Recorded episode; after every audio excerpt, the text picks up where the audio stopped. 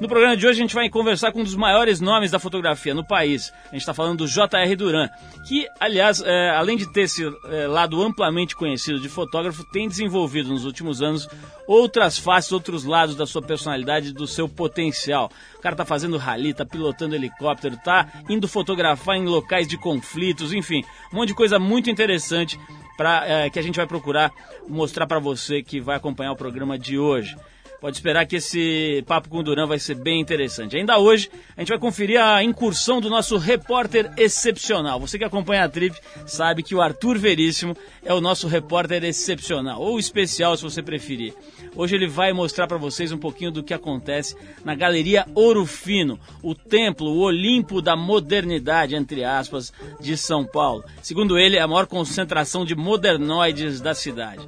A gente vai ter também por aqui notícias pitorescas que habitam as manchetes dos jornais do mundo e no fim do programa um bloco com dicas e previsões para o fim de semana. Para você que está já relaxando nesse momento especial que é sexta-feira à noite, poder se preparar, preparar o seu espírito para o que tem de interessante rolando na cidade e também no litoral e em outros lugares do estado. Bom, depois dessa breve explicação do, do espírito do programa, acho que você vai sacar o espírito mesmo ouvindo a gente e ao longo do tempo a gente vai se conhecendo melhor e você vai entendendo qual é a, a, parada aqui do Trip Eldorado. Vamos começar mostrando um pouco desse nosso espírito através de um músico que, é, que a gente considera uma espécie de padrinho ou de mentor musical aqui desse programa, que é o grande James Marshall, para quem não sabe, mais conhecido como Jimi Hendrix. A gente vai tocar um dos clássicos, né? O Jimi Hendrix só tem clássicos, só produziu clássicos na sua curta e frutífera vida é, musical. A gente vai tocar Wait Until Tomorrow, que é uma das músicas mais inspiradoras de James Marshall Hendrix.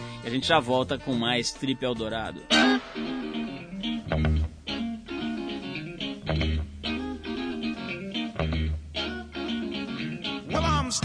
Here freezing inside your golden garden. I've got my ladder leaned up against your wall.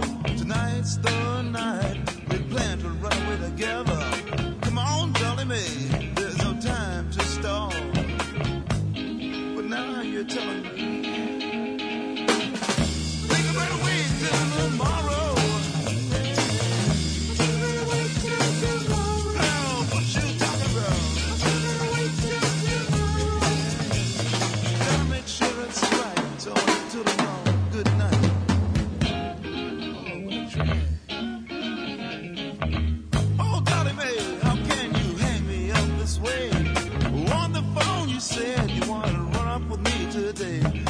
Standing here like some turned down serenading fool. Hearing strange words settled from the mixed up mind of you.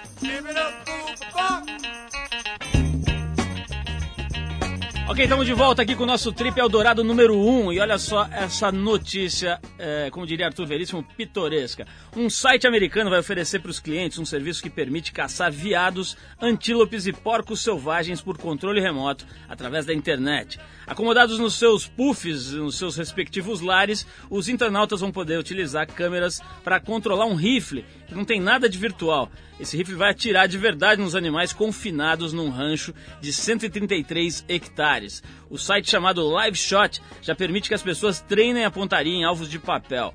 Cada sessão de caça vai custar 150 dólares, além de taxas extras para empalhar os corpos dos alvos. Outro jogo que está causando polêmica por lá é o JFK Reloaded, onde qualquer pessoa pode se colocar no lugar do atirador que matou o ex-presidente americano. Uma pesquisa realizada pela Entertainment Software Association indicou que 47% dos pais americanos vão presentear seus filhos com videogames nesse final de ano.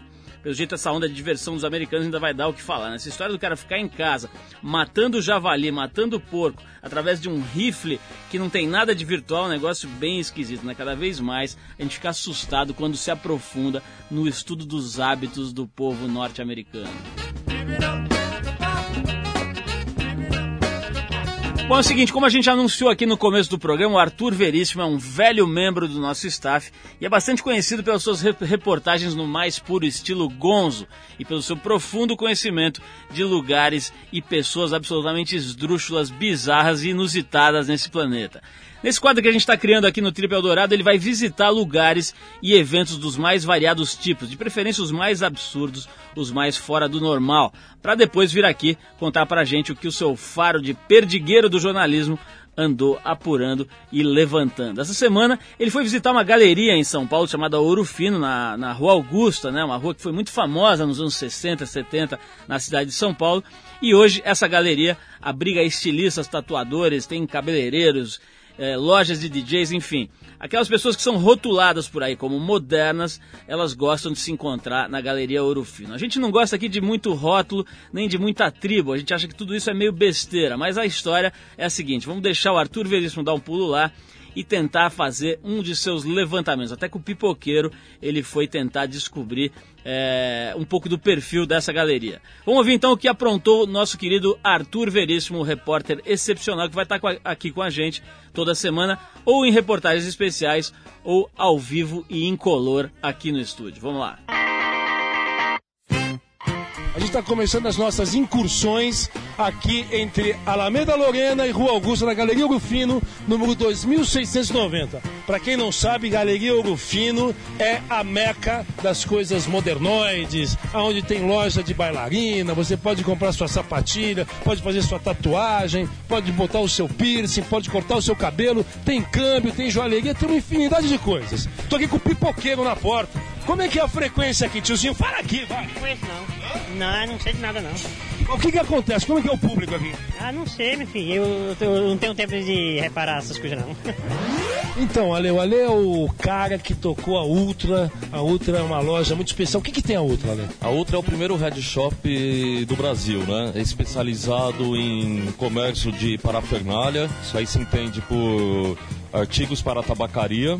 Isso para desde o leigo até o conhecer, né, do, do, do assunto. O que, que você vende mais aí? Bom, o que sai mais é hoje em dia um chavador que lançaram novo e também tem os cachimbos a Ultra que são imbatíveis, né? Isso vende vende muito. que São os cachimbos desmontáveis. Um cabeleireiro na Galeria Ouro Fino aqui pro Triple Dourado. Ele é um cara careca, o cara tem um braço que é do tamanho do meu tórax e não sei se ele é cabeleireiro ou se é segurança. Qual é a tua função? Eu sou cabeleireiro também. Tem muito ser bizarro que aparece por aqui. Vários, vários estilos. né? Vários. Foi o último cabelo esquisito que você fez? Puta, acho que esquisitão mesmo foi SPAC que eu fiz durão pra cima, assim, bem doido, cara, aquele bem diferente, foi legal. Eu tô aqui circulando pelos corredores, eu tô dando de cara com uma menina que tá repleta de tatuagens bonitas, tem uns piercings. O que, que você faz aqui na Galeria Ouro Fino? Eu trabalho numa loja de body piercing. Como é que é os clientes, as pessoas quando chegam pra botar um piercing aqui no local? Olha, normalmente as pessoas chegam com medo, mas elas saem li- e satisfeitas. Arruma muito namorado aqui você? ah, aqui não. E os colinha de jugular? ah, isso aí tem em todo lugar, né? É? como é que você dá o dispensão? Ah, eu não dou nem chance. Ela é bonita, cara, você não imagina. Agora, que essa loja, Antiguidades Chinesas, Mr. Lin, quem é o Mr. Lin? Eu vou falar de boca cheia, hein? Mas você tem todo o direito, principal, você, Mr. Lin, quanto tempo você está estabelecido aqui na Ouro Fino? 25 anos. Puta, então você é um dos antiguíssimos, é museu. Agora fala pra nós, essas estátuas chinesas de madeira são original ou é alguém que faz lá em Bu? Não, são vem da China. Fala sério. Tô falando sério. E agora fala sério, com tanta mulher bonita aqui por perto, você dá uns apertos? Tira a minha concentração. Bom, já deu pra você dar uma sacada no estilo do Arthur Veríssimo, né? O cara faz. Ele não quer saber daquelas reportagens isentas, daqueles repórteres assépticos. Ele vai mesmo, chega junto e, se bobear, arruma até umas namoradas ao longo de suas reportagens. Vamos tocar uma musiquinha aqui que também faz parte da, da trilha sonora do universo aqui da Trip, que é justamente a fusão entre duas pessoas que na época eram absolutamente diferentes e, por outro lado, muito semelhantes. Nós estamos falando do Peter Tosh, uma espécie de vice-presidente mundial do reggae, e Mick Jagger, que dispensa qualquer tipo de sufixo ou apresentação. Os dois se juntaram para gravar uma música histórica, um clássico que se chama Walk and Don't Look Back. Vamos ouvir Peter Tosh e Mick Jagger e a gente já volta com o Trip Eldorado. Thank you.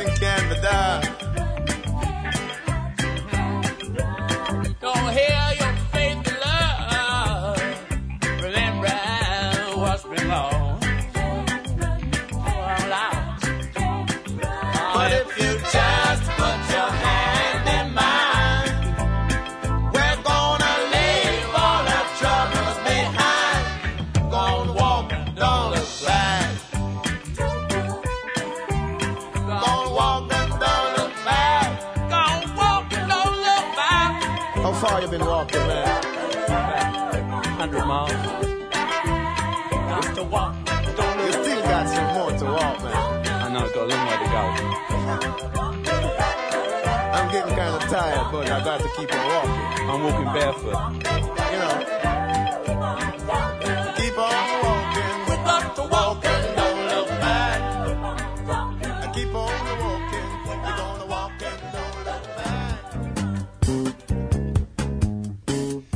Bom, deu pra sentir o que é a união, né, de Peter Tosh com Mick Jagger. Peter Tosh, que aliás esteve no Brasil, né, pouca gente se lembra, talvez, ou, ou até saiba, mas o Peter Tosh esteve no Brasil no famoso Festival de Jazz São Paulo Montreux, que, se não me engano, ele esteve aqui na versão de 1979.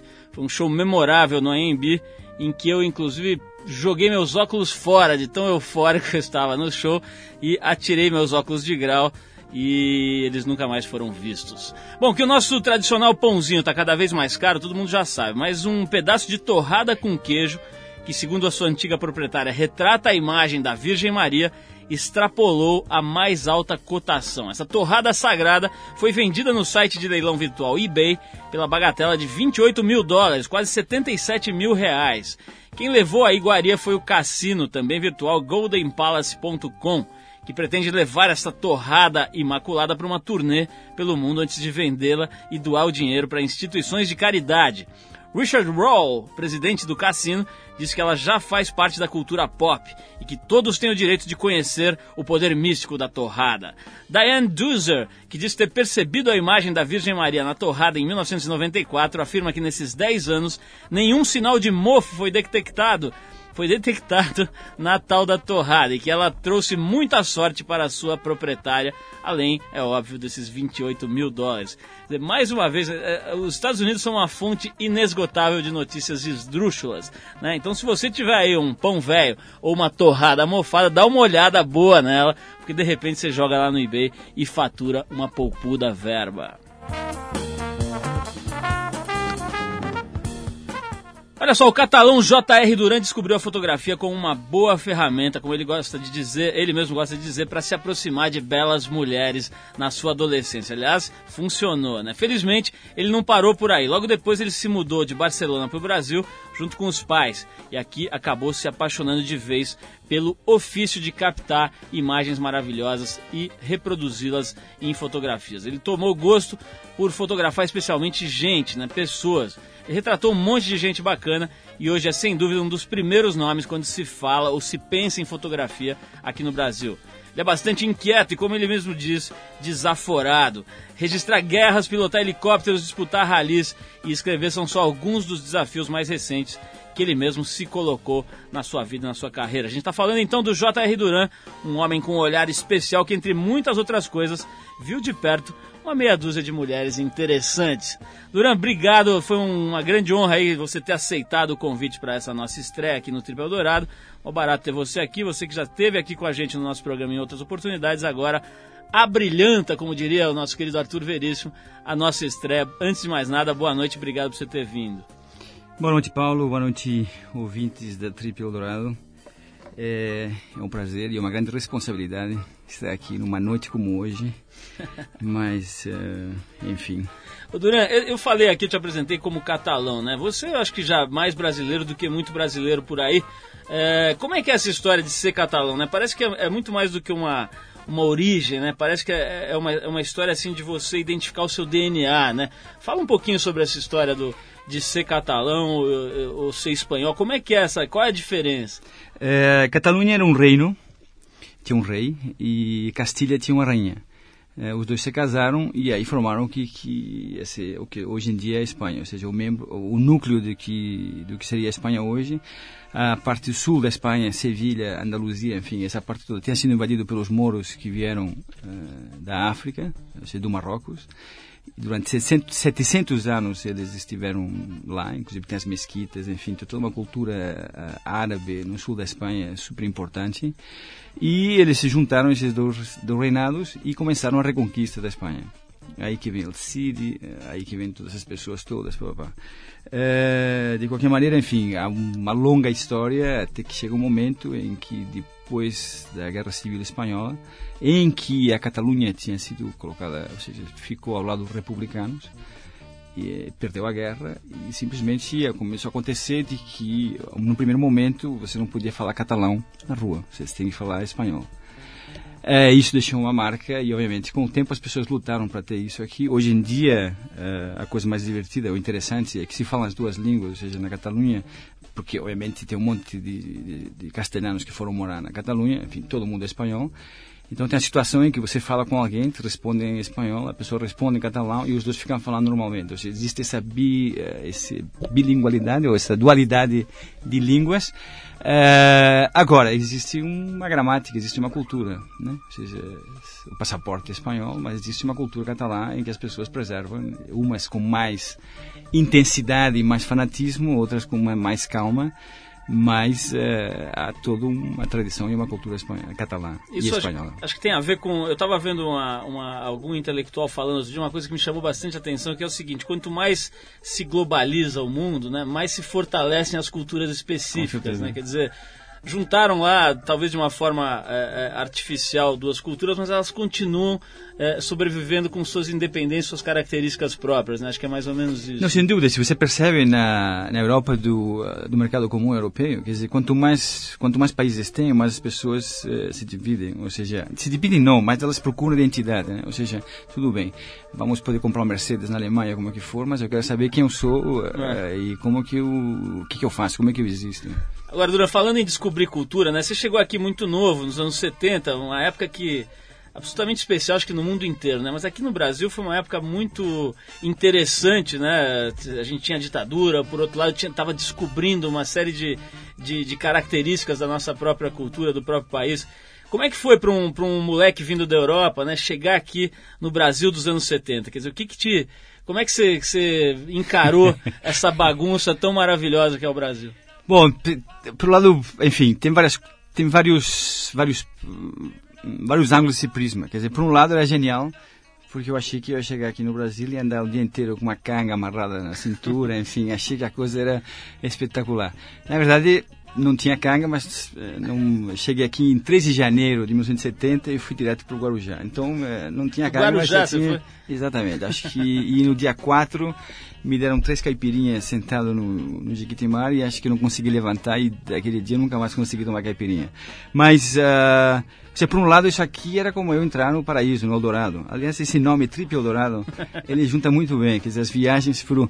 Eu achei que tinha chegado no Eldorado, em que as mulheres eram muito mais simpáticas, muito mais divertidas. Eu via numa Barcelona, anos 70, ainda existia uma ditadura ah, franquista, então, só para você ter uma relação, eu me lembro que com meu pai a gente eh, assinava o Jornal da Tarde e ficava alucinado com a liberdade que a imprensa tinha. né? Então, para você ver como são os parâmetros, a gente estava aqui no, digamos, no pior momento, no momento mais negro politicamente brasileiro, ou no momento mais complicado, e a gente achava que isso aqui era uma maravilha, que era, uma, que era enfim, que era genial. Então, os, os pontos sempre são os pontos de referência, o que equivalem. Mas para mim foi, eu já conhecia, tinha uma parte da família que morava aqui, então eu vim para o paraíso. Dura, vamos falar um pouquinho sobre essa história, né? Que eu falei também na, na, na introdução aqui da tua entrevista, sobre essa história de você começar a fotografar para conhecer e estar mais perto de mulheres. Mas eu vou dar uma de Gilberto Barros aqui, vou falar, você vai responder logo após essa música aqui. Vamos tocar mais um artista, eu acho pessoalmente um dos artistas mais subavaliados da música brasileira. Esse cara é um absoluto gênio em todos os sentidos com, como compositor, presença de palco, até a roupa que ele usa é absolutamente especial. Tô falando do Luiz Melodia, a gente separou uma das faixas clássicas dele aqui e daqui a pouco a gente volta para saber como o J.R. Duran se aproximou das mulheres através de uma objetiva. Vamos lá, Ébano com Luiz Melodia e a gente já volta.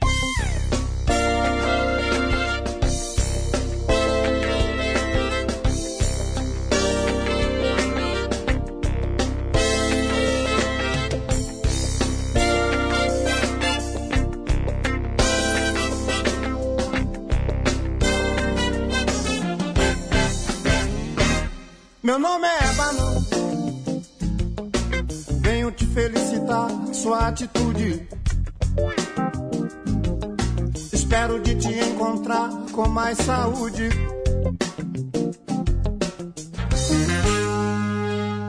Me chamam Ébano. O novo peregrino sábio dos enganos. Seu ato dura pouco tempo se tragando.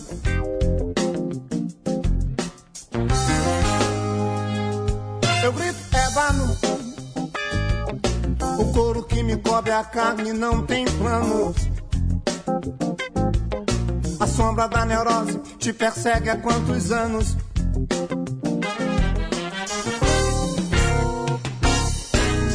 Do Rio de Janeiro estou te sacando. Do centro da cidade vou te assemelhando. No núcleo do seu crânio, eu nós três manchando. Te amando? Quem sou eu passando?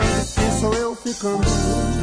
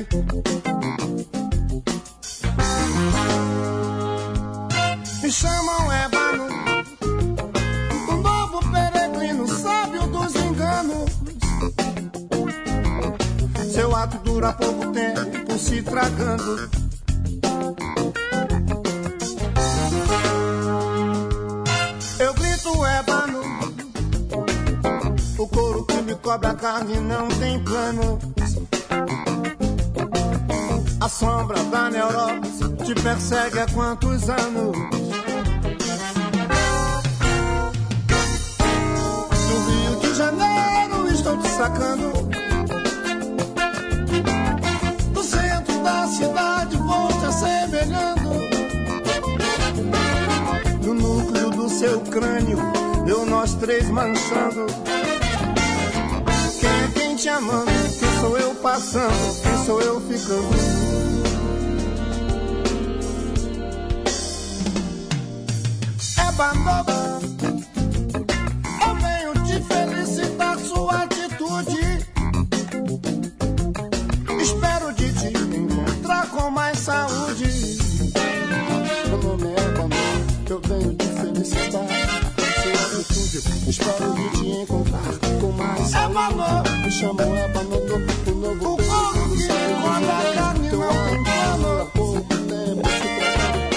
A sombra da neurose há quantos anos?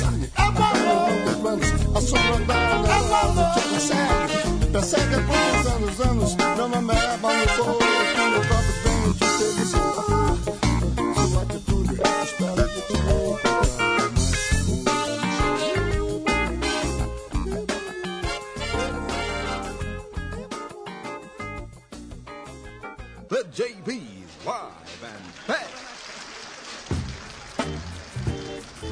se você ligou o rádio agora, esse é o Trip Eldorado número 1. A gente está estreando hoje aqui na Eldorado com o maior prazer, com a maior satisfação. E já recebendo logo de cara a J.R. Duran, não precisa nem eh, explicar, né? Um dos nomes mais importantes da fotografia no Brasil, talvez no mundo até, com uma projeção em revistas do planeta todo aí, em editoriais, enfim. Todo mundo já saca um pouco o trabalho do Duran, mas a gente estava falando aqui sobre um aspecto pitoresco da história dele na fotografia, que é justamente, ele já declarou isso em várias entrevistas, dele ter é, começado a fotografar justamente para conhecer mulheres maravilhosas. A estratégia parece que deu certo, né, Duran? Fala um pouquinho aí do teu começo na fotografia aí, querendo ver a mulherada mais de perto. Bom, no começo eh, eu vi a mulherada bem de longe. Então... Não, acho que. eh, enfim, quer dizer, eu venho de uma família de fotógrafos, de escritores, essa coisa toda. Eh, eu tenho um primo meu, na verdade, eu tenho uma prima que era uma supermodelo que casou com um super fotógrafo e sempre achei eh, a fotografia é um passaporte para o mundo, né? Se é um passaporte para o mundo, um passaporte para as pessoas. Quer dizer, as pessoas não ah, tem certo tem sempre uma certa curiosidade pelo cara que carrega uma câmera fotográfica. Ou curiosidade é um certo ou em alguns lugares já sentiam uma certa animosidade. Mas geralmente existe uma certa curiosidade, o que te faz você ser um pouco mais aceitado, né? Seja em fotografia, seja não vou nem dizer dentro do estúdio, porque lá obviamente as pessoas te aceitam porque tem que te aceitar, mas eh, num qualquer ambiente, qualquer lugar desconhecido, a fotografia provoca uma certa curiosidade.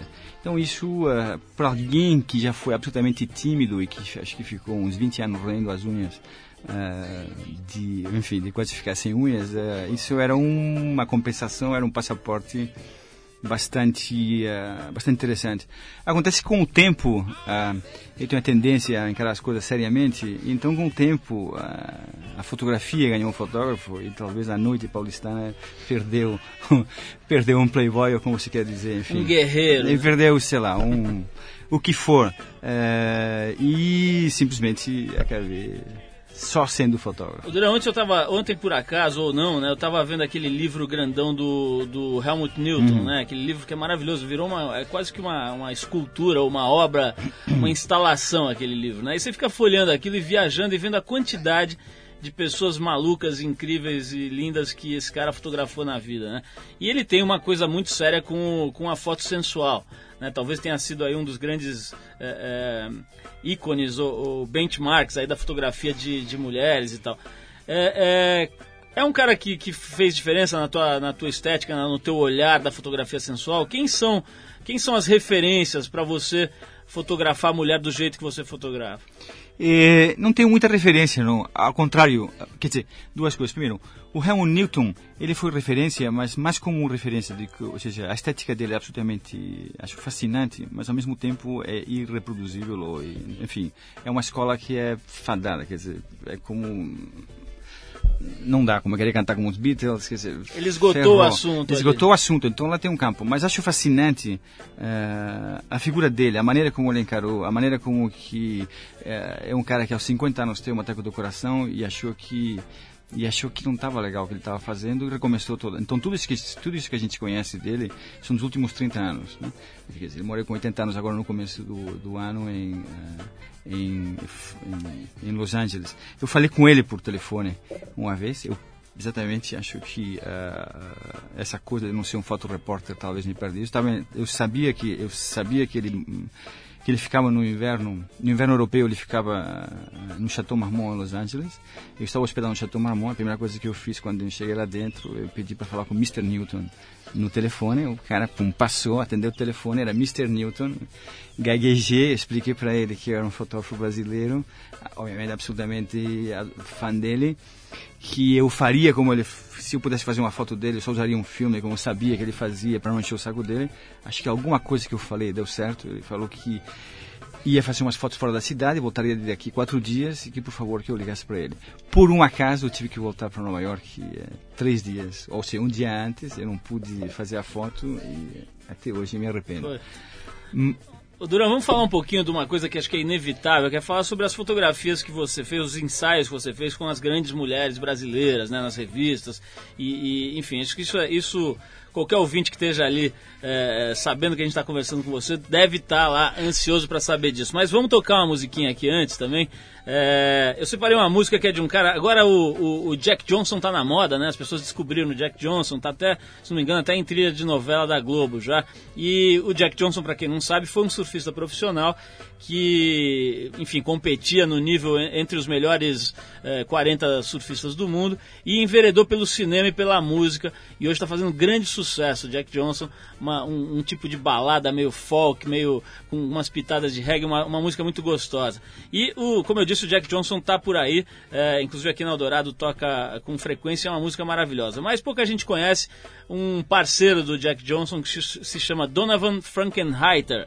O cara também foi surfista profissional, era um outro estilo, não era competidor de campeonato, era um, o, que se, o que se chama por aí de soul, soul surfer, um surfista de alma, seja lá o que isso for. Enfim, um cara que fica viajando, curtindo e pegando onda e que também eh, se encaminhou para a música e lançou um CD muito interessante que tem produção do próprio Jack Johnson e do Mário Caldato, que é um brasileiro que faz, que produz discos incríveis por aí, de um monte de gente, já trabalhou com D2, com um monte de gente boa.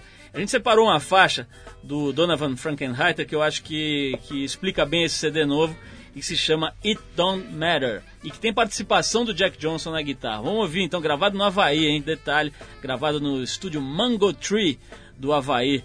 Vamos lá, Donovan Frankenheiter, provavelmente um lançamento aqui, você talvez nunca tenha ouvido em lugar nenhum. Se já ouviu, é um privilegiado. Vamos lá, It Don't Matter.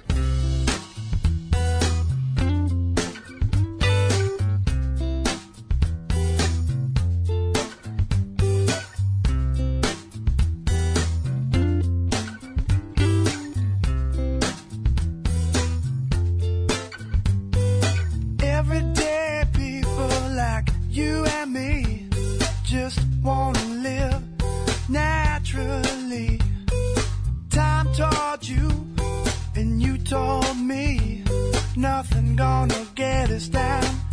Can't you see? I said,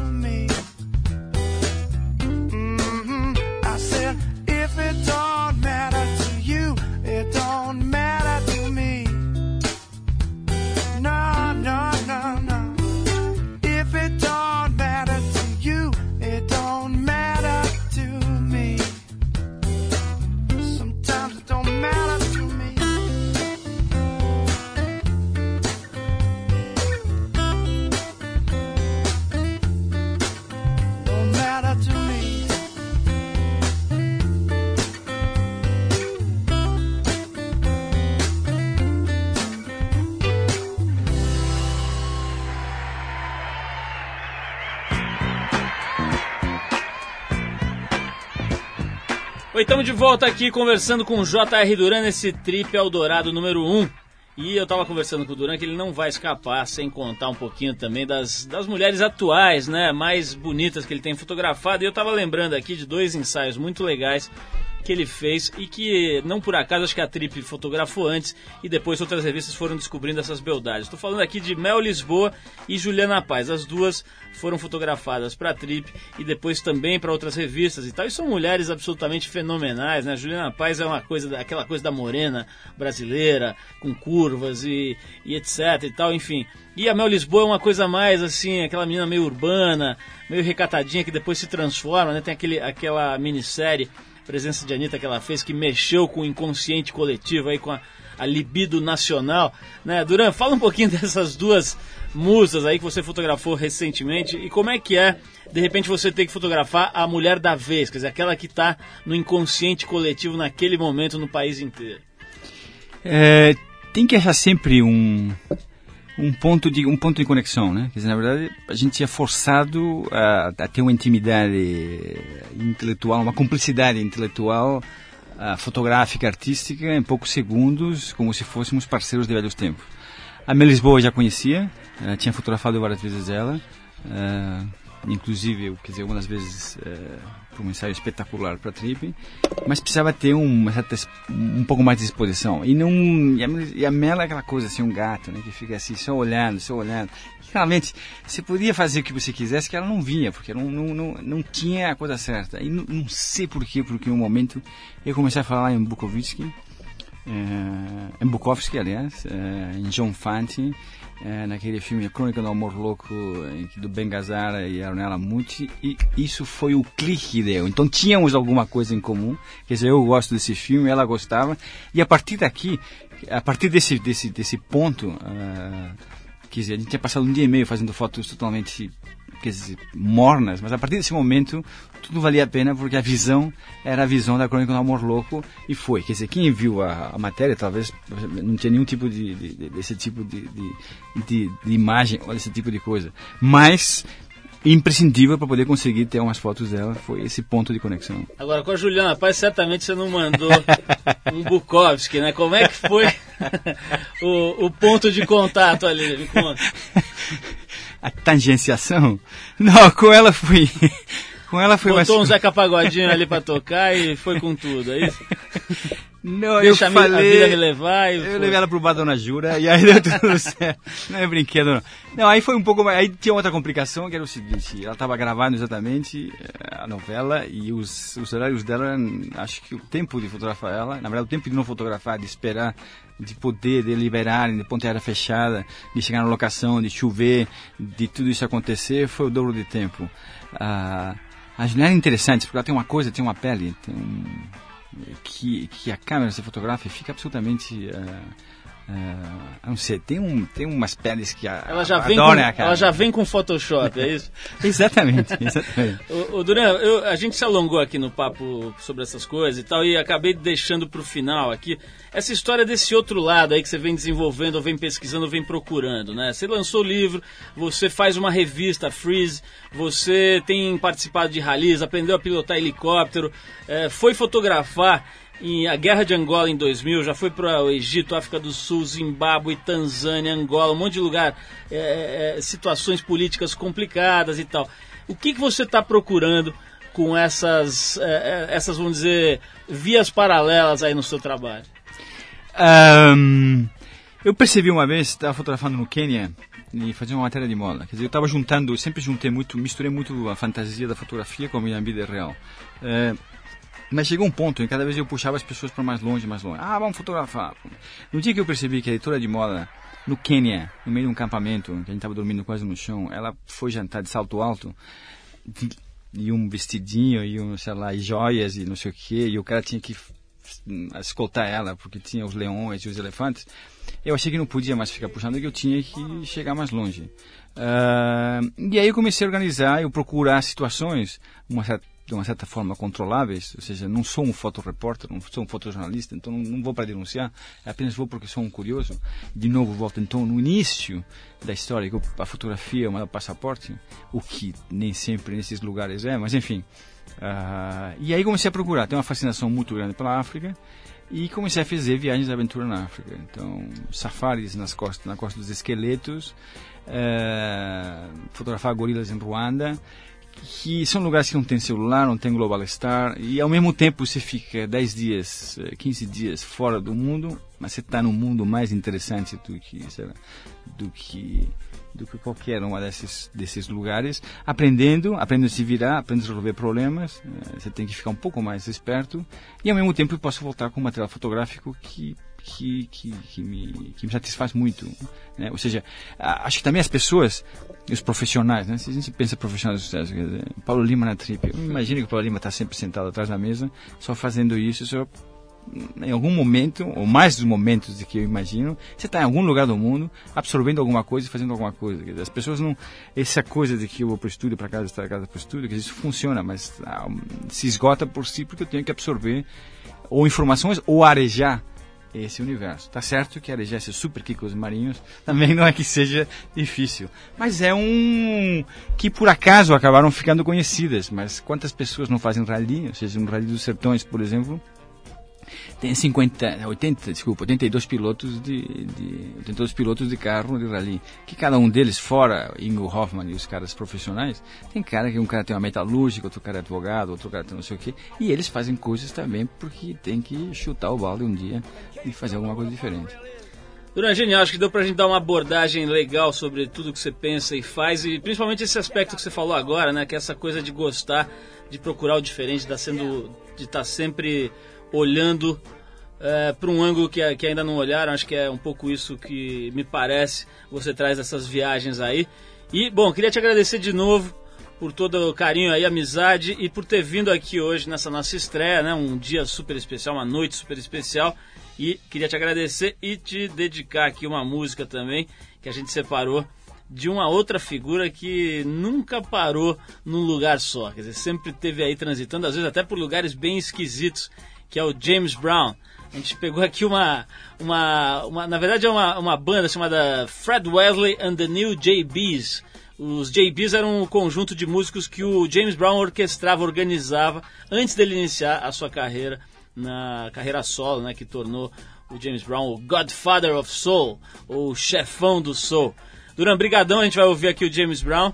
Queria abrir o microfone pra você se despedir e se preparar para ouvir o Godfather aqui. Bom, muito obrigado, sucesso para vocês. Trip Eldorado é um lugar onde se tem, só tem pérolas raras como essas que vocês vão, que vocês vão ouvir agora. É isso, essa, essa pérola se chama Breaking Bread, com Fred Wesley and the New JBs. Obrigado, Duran, vamos lá.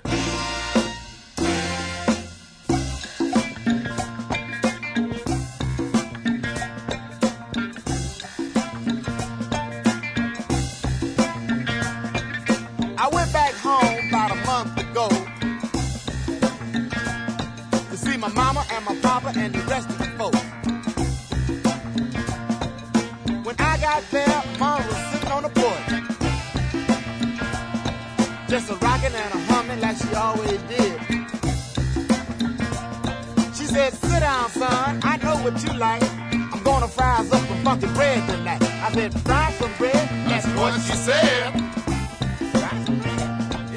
The kind of bread she made was called hoe bread. In an inch of grease on a wood stove. In a big old skillet. That's the way it's done. Yeah. yeah. make that bread. Yeah, flour dough. That's it.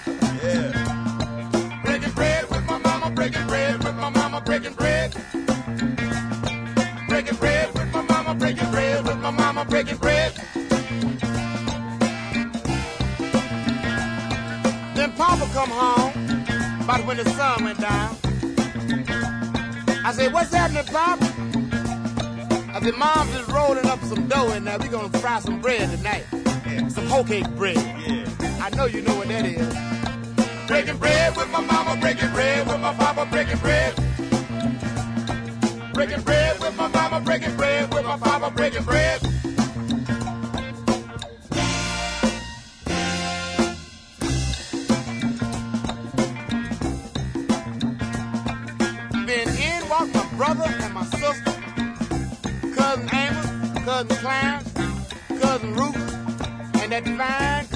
Cousin Johnny May. Boy, she looks so good. I wish she was my cousin. You know she bad. She my cousin.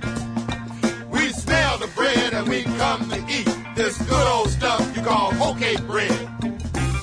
Hoe cake bread. Yeah, hoe cake bread. You know that stuff on top of the stove. Now we was sopping molasses, dripping butter all over the place, and dropping crumbs, and having a good time. You know we was. We would get down. yeah, man. I ain't like that since Breaking bread with my mama, breaking bread with my papa, breaking bread. Breaking bread with my brother, breaking bread with my sister, breaking bread. Breaking bread with my cousin, breaking bread with my brothers, breaking bread. Yeah, my buddies Bo and Shag, man, they was shut up this now. Yeah, they was doing it, bro. That okay bread is good. Yeah, you know it's good. Like crackling bread. You get that bread, get, that, get some of that grease all over your fingers. Yeah. Molasses running down the side of your mouth. Your chest. yeah. Breaking bread with my mama, breaking bread with my papa, breaking bread.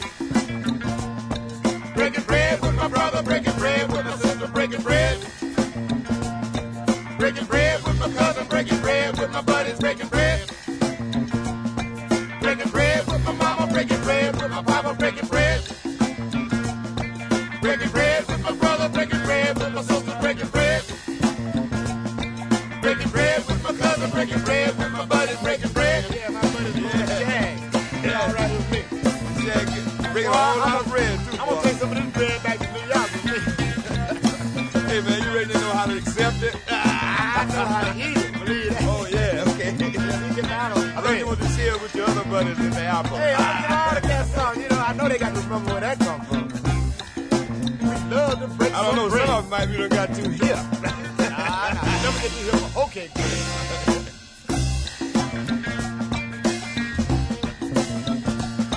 breaking bread